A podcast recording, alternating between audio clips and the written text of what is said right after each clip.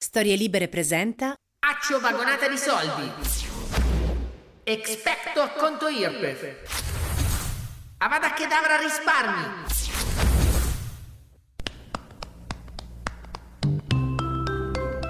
Nonostante anni di venerata frequenza di Hogwarts con la formazione a distanza, il mio armamentario di incantesimi di Harry Potter si esaurisce qui. Sono Luciano Canova, sono un economista atipico e questa è Favolosa Economia. Un podcast in cui utilizzo il mondo delle favole come cavallo di Troia per farvi entrare in questo misterioso universo. Vi svelerò alcuni semplici meccanismi che sono alla base delle nostre decisioni e che inconsciamente condizionano le nostre vite e lo farò in modo divertente e appunto favoloso perché l'economia non è affatto una scienza triste e ci sono un sacco di storie che ve lo possono dimostrare.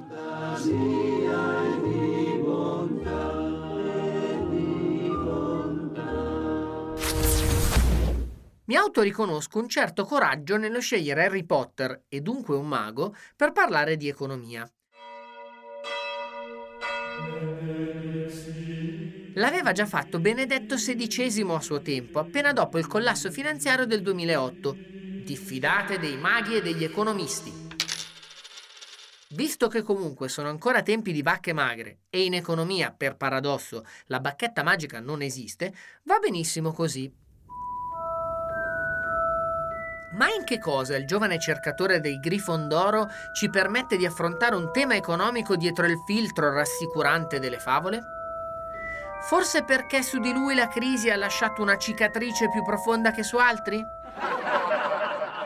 Forse perché quando viveva nel sottoscala di Private Drive mostrava in tutta evidenza quanto costino cari gli affitti a Londra? No, amici di Storie Libere, ci serviremo di Harry Potter per parlare di un concetto fondamentale in economia e che tuttavia è uno di quelli più difficili da comprendere, anche per chi economia l'ha studiata il costo opportunità. Già, perché dopo anni di onorata carriera tra laurea, dottorato, postdottorato e docenza, uno dei concetti più difficili da far passare a chi economia non l'ha mai studiata è proprio il costo opportunità. E di che cosa si tratta?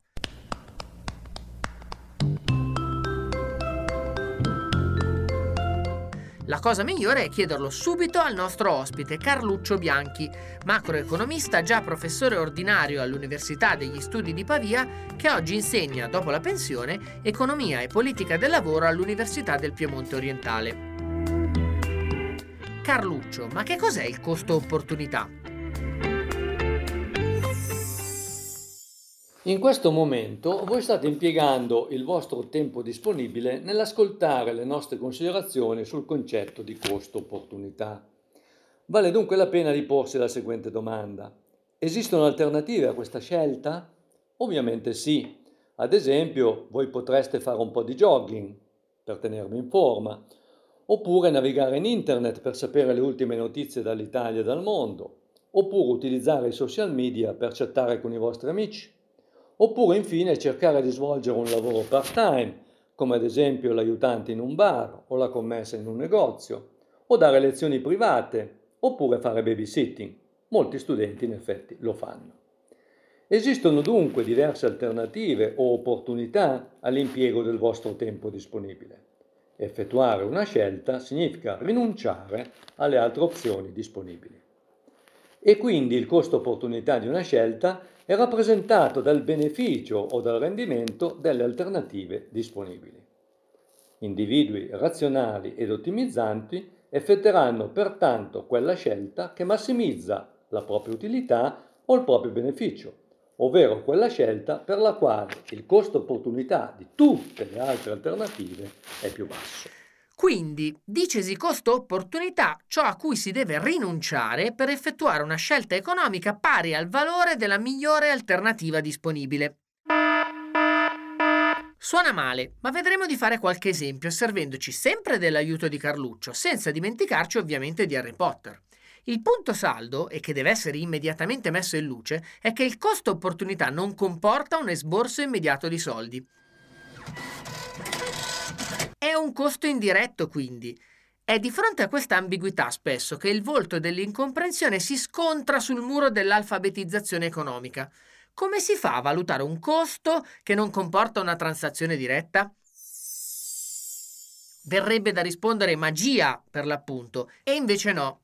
Si tratta di un concetto importante per capire come ragiona un economista e che coinvolge il nostro rapporto complesso, come già abbiamo avuto modo di ribadire negli episodi precedenti, con il denaro. Papà, cosa sono i soldi? chiedeva il figlio innocente a Mr. Dombey in un romanzo di Charles Dickens.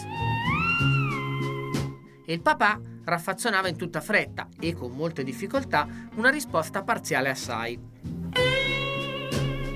Gli sarebbe piaciuto utilizzare spiegazioni tecniche e termini come moneta, deprezzamento della valuta, riserva di valore, banconote, tassi di cambio, quotazione dei metalli preziosi sul mercato e così via.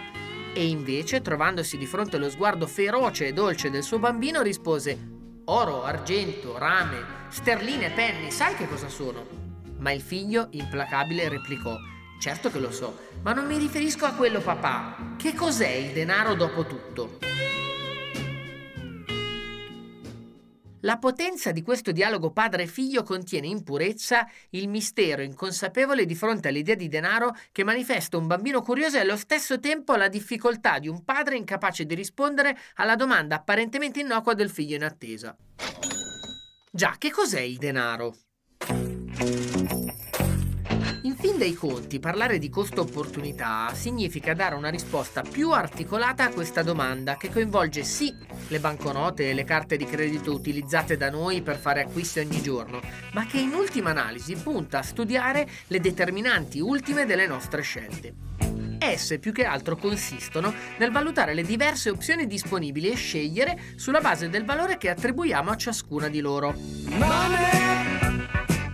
I soldi sono un bene materiale, eppure si tratta di un prodotto particolare. A differenza di quelli tradizionali, infatti, che liberano la loro utilità non appena se ne entra in possesso, la moneta ha la caratteristica opposta, procurandoci utilità proprio nel momento in cui ce ne liberiamo.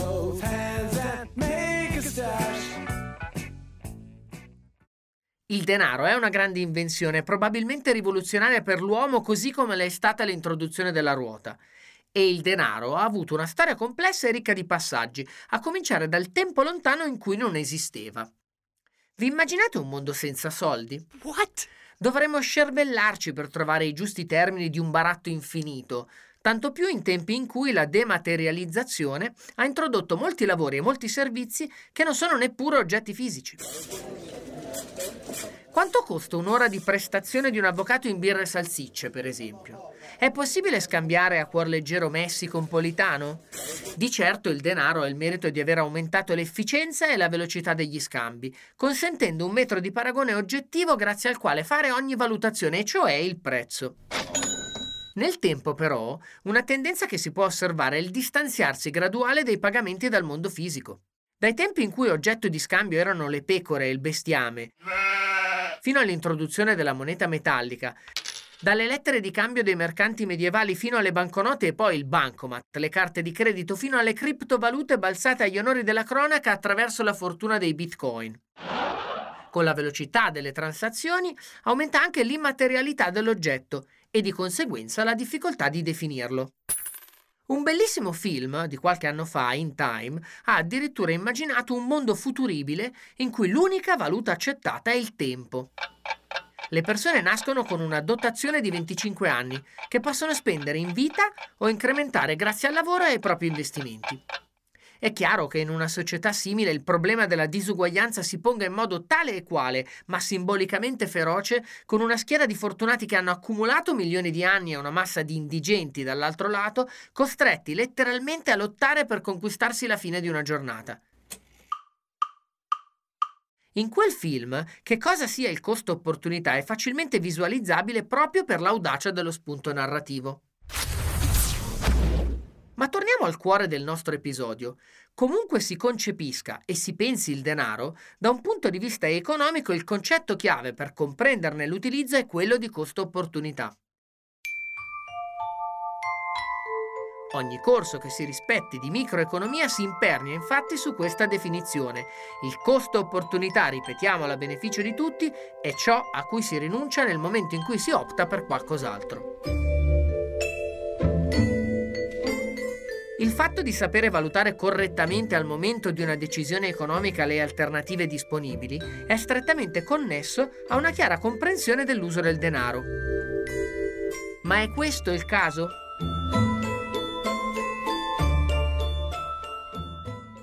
Gli esseri umani sono poi così bravi nel valutare il costo-opportunità delle loro scelte e soprattutto si sono evoluti nei millenni in modo da saperlo fare precisamente? Proviamo a raccontare una storia. Nel 2015 Mark Zuckerberg, con un'operazione davvero clamorosa, mise sul piatto la bellezza di 19 miliardi di dollari per acquistare WhatsApp.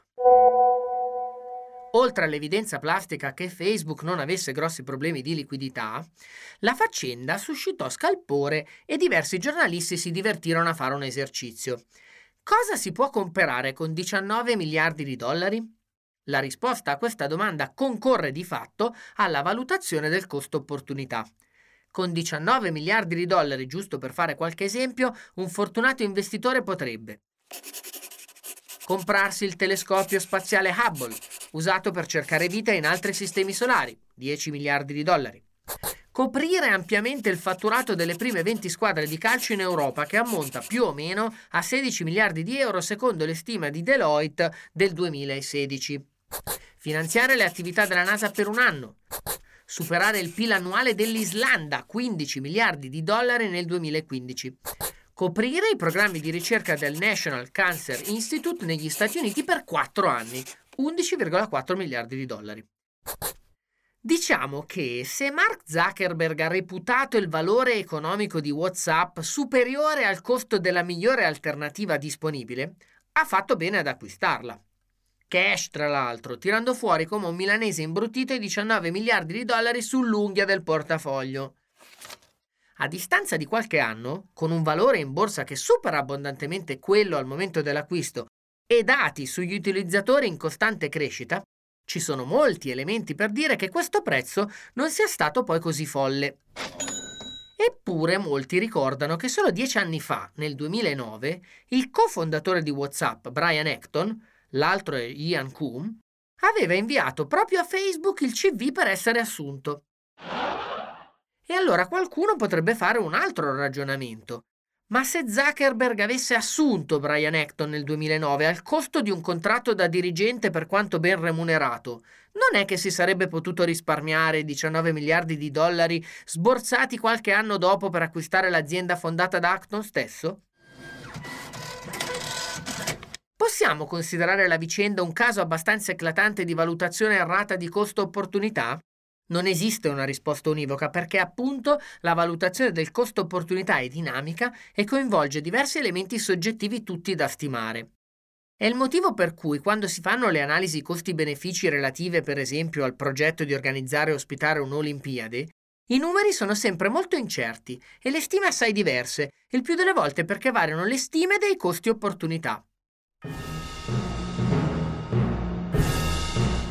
Quale si stima sarà l'aumento dell'assenteismo sul lavoro di dipendenti che durante i giochi olimpici si danno malati per seguire gli eventi sportivi? Il fatturato generato dalle Olimpiadi supererà la riduzione di PIL generata da questa minore produttività?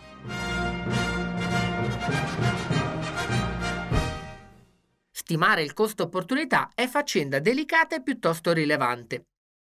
Al di là dell'esercizio, tuttavia, penso sia interessante quanto l'entrata in scena del costo-opportunità aumenti e di molto la salienza, l'evidenza cioè, proprio in termini di significato di un'operazione economica. Ma quanto siamo bravi come esseri umani a valutare i costi-opportunità delle nostre scelte? In realtà non tantissimo a giudicare dall'evidenza sperimentale disponibile. In un concessionario di auto americano alcuni clienti sono stati intervistati al momento dell'acquisto di un'automobile. Tra le varie domande spiccava in particolare questa. A che cosa rinunci nel momento in cui acquisti questa automobile? Le persone poste di fronte al quesito rimanevano per lo più zitte, come se davvero non stessero pensando nella loro valutazione di acquisto a un uso alternativo del denaro. Gli intervistatori a quel punto tornavano alla carica ripetendo la domanda, sentendosi per lo più rispondere Immagino che se compro ora una Panda non posso comprare una Yaris. Insomma, anche con l'attenzione focalizzata sulla scelta di acquisto, gli acquirenti valutavano soltanto opzioni alternative disponibili nella stessa categoria di prodotti. Nessuno quando acquista un'auto pensa contestualmente al numero di caffè che potrebbe comprare per lo stesso prezzo o a quanti weekend in vacanza sta rinunciando. È il costo opportunità, baby. Provate a pensare se il vostro stipendio vi venisse consegnato in contanti all'inizio di ogni settimana in una busta. Nel gestire letteralmente la vostra busta paga, di lunedì spendereste le banconote con una certa leggerezza, senza valutare con eccessiva attenzione le differenti opzioni disponibili. A mano a mano, tuttavia, che il mazzetto di banconote nella busta si assottiglia, la situazione cambia. In particolare cercate di pensare agli ultimi 20 euro rimasti e al loro possibile impiego. È abbastanza probabile che la scelta di andare al cinema, piuttosto che in pizzeria, piuttosto ancora che al supermercato per fare la spesa, sarà decisamente più accorta e attenta alle diverse opzioni. Il fatto però è che lo stipendio non ci viene consegnato ogni settimana e che in un orizzonte temporale di un mese o di un anno i pagamenti da fare sono tanti e con scadenze che si sovrappongono, aumentando la difficoltà nella gestione dei soldi. L'affitto, le tasse, l'estratto conto della carta di credito, l'asilo dei nostri figli, le spese correnti come riuscire ad avere in una tale commistione di livelli un'oculata valutazione dei possibili impieghi del nostro denaro?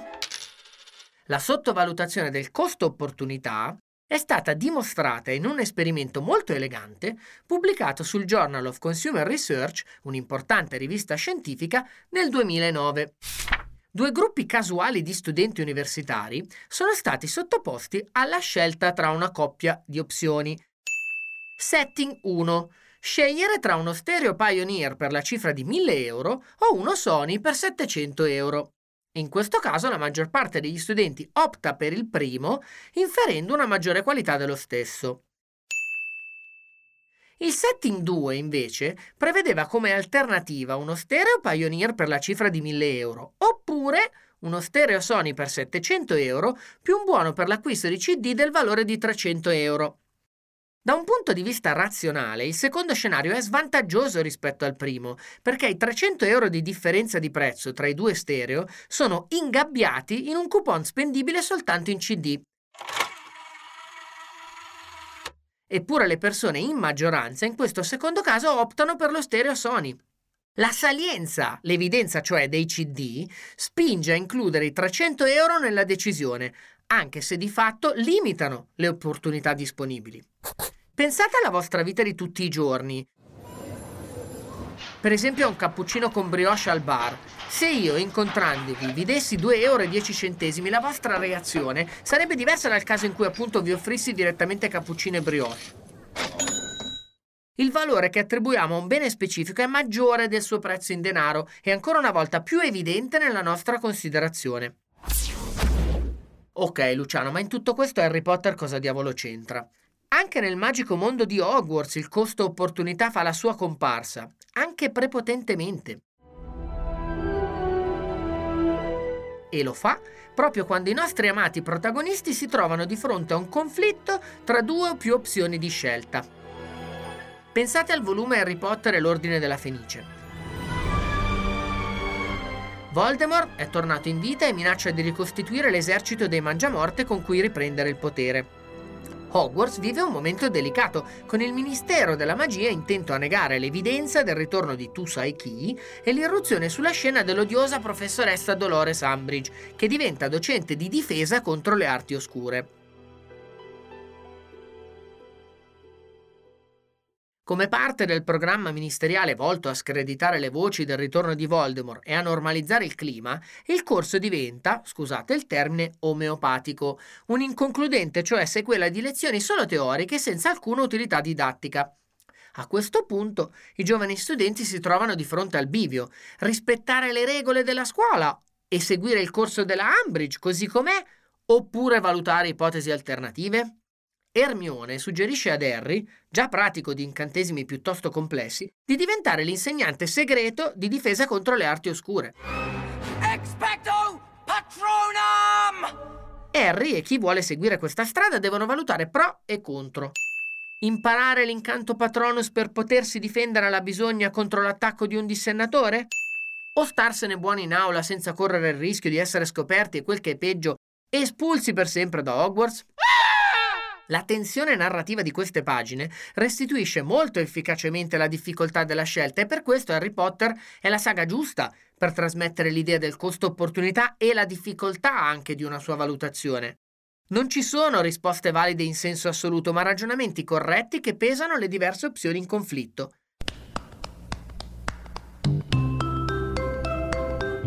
Ma chiediamo ancora una volta a Carluccio Bianchi un esempio che appunto si riferisca al mercato del lavoro. Sul mercato del lavoro, come già sappiamo, la scelta fondamentale è quella tra tempo libero e attività lavorativa. Il costo opportunità del tempo libero è proprio rappresentato dal salario o più in generale dalla remunerazione del lavoro. Una persona sarà quindi disposta a rinunciare al tempo libero e a lavorare se il salario, quindi se il costo opportunità del tempo libero, è sufficientemente elevato. Inoltre, al salire del salario, sempre maggiori persone saranno disposte a rinunciare al tempo libero e quindi a offrirsi per svolgere attività lavorativa. L'offerta di lavoro è quindi una funzione crescente del salario reale. Ne consegue che l'equilibrio sul mercato del lavoro sarà determinato dall'incontro tra l'offerta di lavoro così definita e la domanda di lavoro che proviene dalle imprese e l'equilibrio determinerà sia il salario reale di mercato sia l'occupazione complessiva. In questo caso sul mercato noi avremo solo due categorie di persone, gli inattivi, ossia quelli che preferiscono avere tempo libero a disposizione, e gli occupati. Supponiamo però ora che esista una terza possibilità rispetto alle due precedentemente elencate, e cioè che le persone possono svolgere attività di ricerca di migliori occasioni di lavoro oppure attività di formazione e qualificazione. Alcuni individui, per esempio, potrebbero pensare che il salario loro offerto è troppo basso perché la loro conoscenza delle occasioni disponibili è ridotta, oppure potrebbero pensare che le loro qualità professionali o le loro abilità eh, siano ridotte rispetto ai requisiti di mercato e che quindi potrebbero investire in tale tipo di attività il cui costo di opportunità è elevato e sicuramente più elevato eh, del tempo libero. Quindi, in questo caso, il nuovo equilibrio di mercato sarà formato da tre categorie di persone. Gli inattivi che desiderano tempo libero, gli occupati ed infine le persone impegnate in attività di ricerca di occasioni di lavoro oppure di formazione e qualificazione professionale. Se noi rapportiamo queste persone alle forze di lavoro completamente disponibili, otteniamo il cosiddetto tasso di disoccupazione naturale, ossia quel tasso di disoccupazione minimo strutturale al di sotto del quale è molto difficile andare e che normalmente viene quantificato intorno al 5-6%. Vedete che non vi racconto mica favole? Chi lo avrebbe mai detto che a partire dalle lezioni private di Harry Potter e i suoi compagni di Hogwarts saremmo arrivati a derivare il tasso di disoccupazione? Scherzi a parte, facciamo un passo in avanti. In Italia, infatti, come per incantesimo, è stato introdotto il reddito di cittadinanza. Ma questo strumento come cambia le carte in tavola, Carluccio? Supponiamo però ora che esista una quarta alternativa, la disponibilità di un reddito di cittadinanza. Le persone in possesso di determinati requisiti patrimoniali possono chiedere di ottenere un reddito di cittadinanza, frequentare i centri per l'impiego, percorsi di formazione e qualificazione professionale essere aiutati dai centri per l'impiego stessi ad ottenere nuove occasioni di lavoro, che peraltro possono rifiutare fino ad un massimo di due offerte, e ottenere, nel caso favorevole, un reddito pari fino a 780 euro al mese. La disponibilità di un reddito di cittadinanza cambia ovviamente il costo opportunità del tempo libero, rendendolo meno conveniente e inducendo quindi le persone prima inattive a diventare nuove forze di lavoro ed essere disponibili per un posto di lavoro. Poiché però la domanda di lavoro, almeno nel breve periodo, rimarrà immutata, l'introduzione del reddito di cittadinanza porterà inevitabilmente ad un aumento del tasso di disoccupazione. Cioè aumenta la disoccupazione? E allora qual è il vantaggio di misure come il reddito di cittadinanza? L'aumento del tasso di disoccupazione determinato dall'introduzione del reddito di cittadinanza potrebbe sembrare una conseguenza paradossale della misura stessa. Tuttavia, in un certo senso, essa era stata perfettamente prevista ed anzi auspicata dall'ideatore della manovra, che è il professor Pasquale Tridico dell'Università di Roma 3, attualmente presidente dell'INPS. Tale conclusione si può spiegare con il fatto che L'aumento del tasso di disoccupazione renderebbe più agevole il percorso di risanamento della finanza pubblica italiana.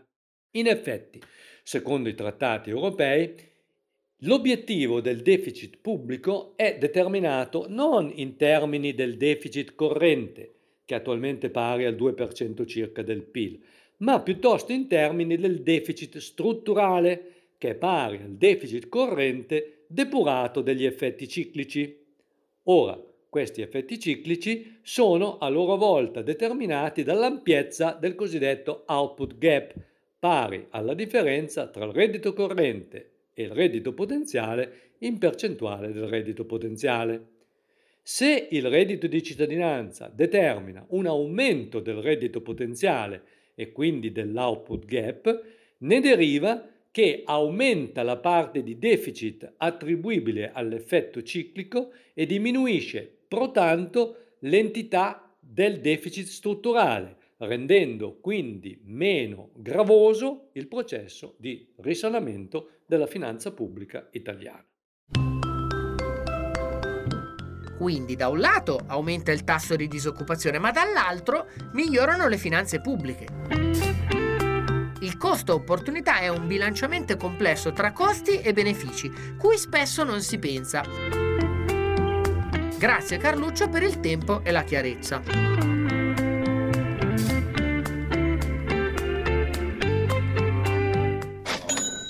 Noi però ora proviamo a tirare qualche filo. Se mi avete seguito fino a qui, sapete che anche voi che mi state ascoltando avete fatto una scelta che coinvolge una valutazione di costo-opportunità. Che cosa avreste potuto fare dei 20 minuti che dedicate ogni volta a un episodio di storielibere.fm? Storielibere.fm è una piattaforma che produce podcast troppo fighi, per cui la valutazione tra differenti opzioni è molto meno problematica in questo caso. Ma a volte le scelte sono più complesse, come testimonia quello che senza tema di smentita considero il personaggio più riuscito nato dall'immaginazione fervida della Rowling, che è il professor Severus Piton. Lo sfortunato insegnante di pozioni, innamorato perdutamente di Lily Potter, madre di Harry, attraversa la saga dei sette volumi con l'immagine ambigua e troppo spesso negativa di un burbero e antipatico professore, che sembra invidioso quasi della fortuna di Harry e che il più delle volte si comporta da antagonista del nostro ma è il prezzo che Piton accetta di pagare per proteggere nel modo più efficace possibile proprio quel bambino che gli mostrerà nel corso degli anni rabbia e frustrazione.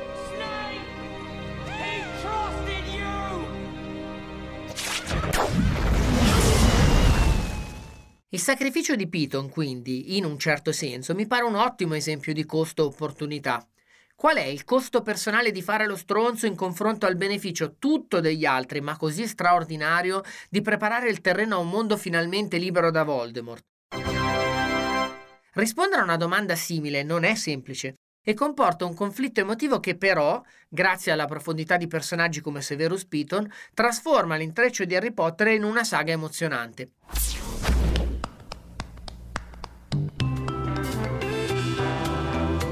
Siamo arrivati al termine anche di questo episodio.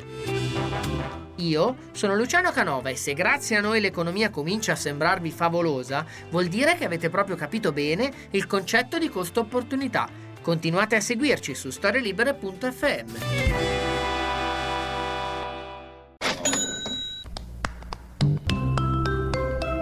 Da oggi Favolosa Economia è anche un libro edito da HarperCollins, in cui troverete questi e tanti altri contenuti inediti perché con Storie Libere Harper Collins si legge e si ascolta.